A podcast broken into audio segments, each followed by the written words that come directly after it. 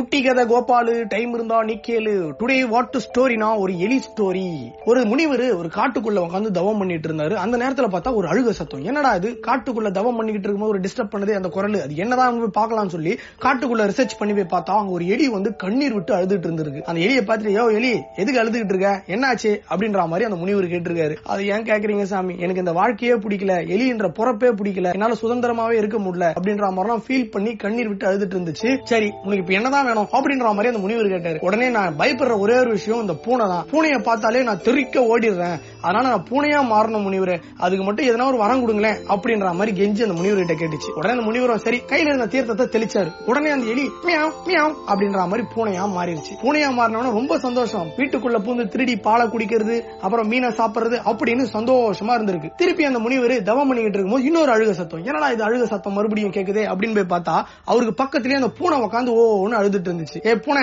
இப்ப எதுக்கு அழுதுகிட்டு இருக்க? ஏன் சாமி நீங்க பூனையா என்ன மாத்துனீங்க? பூனையா இருக்கிறது எவ்வளவு கஷ்டம் தெரியுமா? திருடி பாலை குடிச்சா உடனே வீட்டு ஓனர் அடிச்சு விரட்டிடுறாங்க. தெருவுக்கு நாற்பது நாய் இருக்குது. ஒரு நாய் துரத்தினாலே என்னால ஓட முடியாது. நாற்பது நாய் துரத்தினா என்னால எப்படி ஓட முடியும்? இப்படி பூனையா பதுங்கி பதுங்கி வாழ்றதுக்கு நான் வாழாமலே இருந்துடுறேன் சாமி அப்படின்ட்டு கண்ணீர் வடிக்குது. இப்ப என்ன உனக்கு பிரச்சனை? எனக்கு நாய் மாதிரி இருந்தனா நிறைய பவர் இருக்கும். நாயை பார்த்து பூனைலாம் பயப்படும்ல அதனால என்ன நாயாவே மாத்திருங்க சுவாமி அப்படின்ற மாதிரி சாமி கிட்ட கேட்டது. அந்த முனிவரும் சரி போ நாயாவே இருந்து தொலை அப்படின்ற மாதிரி கையில இருக்கிற தீர்த்தத்தை எடுத்து தெளிக்கிறாரு. அதுவும் நாயா மாதிரி ஊருக்குள்ள போய் எல்லார் வீட்லயும் சாப்பிடுறது ஊருக்குள்ள திருடங்களை வந்தா குலைக்கிறது அப்படின்ற மாதிரி ஹீரோயிசமா வாழ்ந்துட்டு இருக்குது. இந்த மாதிரி சமயத்துல காட்டுக்குள்ள இருந்து ஒரு பயங்கரமான புலி ஊருக்குள்ள நுழைஞ்சிருது. ஊர்ல இருக்கிற மனுஷங்களே எல்லாரும் ஒளிஞ்சுக்கிறாங்க. ஏன்னா புளிய பார்த்தா எல்லாருக்கும் பயம். நாயால என்ன பண்ண முடியும்? அதுவும் போய் பதுங்கி பயந்து ஒளிஞ்சுட்டு தான் இருக்குது. இதை பார்த்த புலி இதை எப்படியாவது போட்டு தள்ளிடணும் அப்படின்ட்டு புலியும் அதை துரத்துது. நாயும் பதறி போய் பயந்து போய் வேகமா ஓடி வந்து நம்ம முனிவர் அண்ட நிக்குது. என்ன நாயா இப்ப எதுக்கு அழுவுற? அப்படின்ற மாதிரி அந்த முனிவர் கேக்குறாரு. அது ஏன் கேக்குறீங்க சாமி? ஊருக்குள்ள ஒரு புலி வந்துருச்சு. புலியை பார்த்தோன்னே நான் என்ன அது கூட சண்டையா போட முடியும்? எனக்கு என்ன அவ்வளவு சக்தியா இருக்குது? அதனாலதான் அந்த புலிக்கு பயந்து இப்படி ஓடி வந்துட்டேன். எனக்கு அந்த நாய் பொறப்பும் பிடிக்கவே இல்ல சாமி. என்ன நாய்?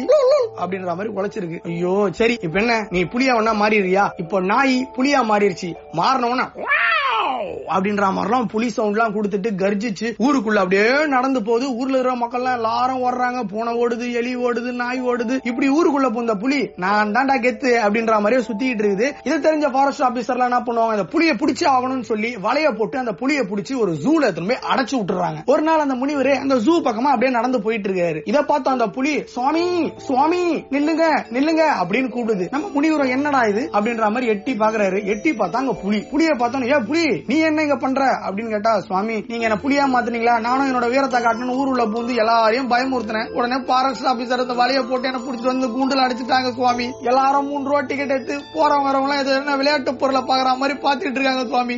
எனக்கு புளியா இருக்கிறது கூட புரியல. தயவு செய்து என்ன பழையபடி எலியாவே மாத்திருங்க அப்படின்ற மாதிரி அழுதுருக்கு. இதை பார்த்த சுவாமி சாரி என்னோட பவர் எல்லாம் காலி ஆயிடுச்சு தீர்த்தமும் காலி ஆயிடுச்சு அதனால உன்னை திருப்பி எலியாவே என்னால மாத்த முடியாது. கடைசி வரைக்கும் புளியாவே இந்த கூண்டுக்குள்ளேயே கடை அப்படின்ற மாதிரி சொல்லி அந்த முனிவர் போயிட்டாரு. இந்த கதையுடைய மோரல் ஆஃப் ஸ்டோரி என்னன்னு பாத்தீங்கன்னா நம்ம நம்மளா இருக்கிற வரைக்கும் தான் நம்ம ஜாலியாவே இருக்க முடியும். Be your self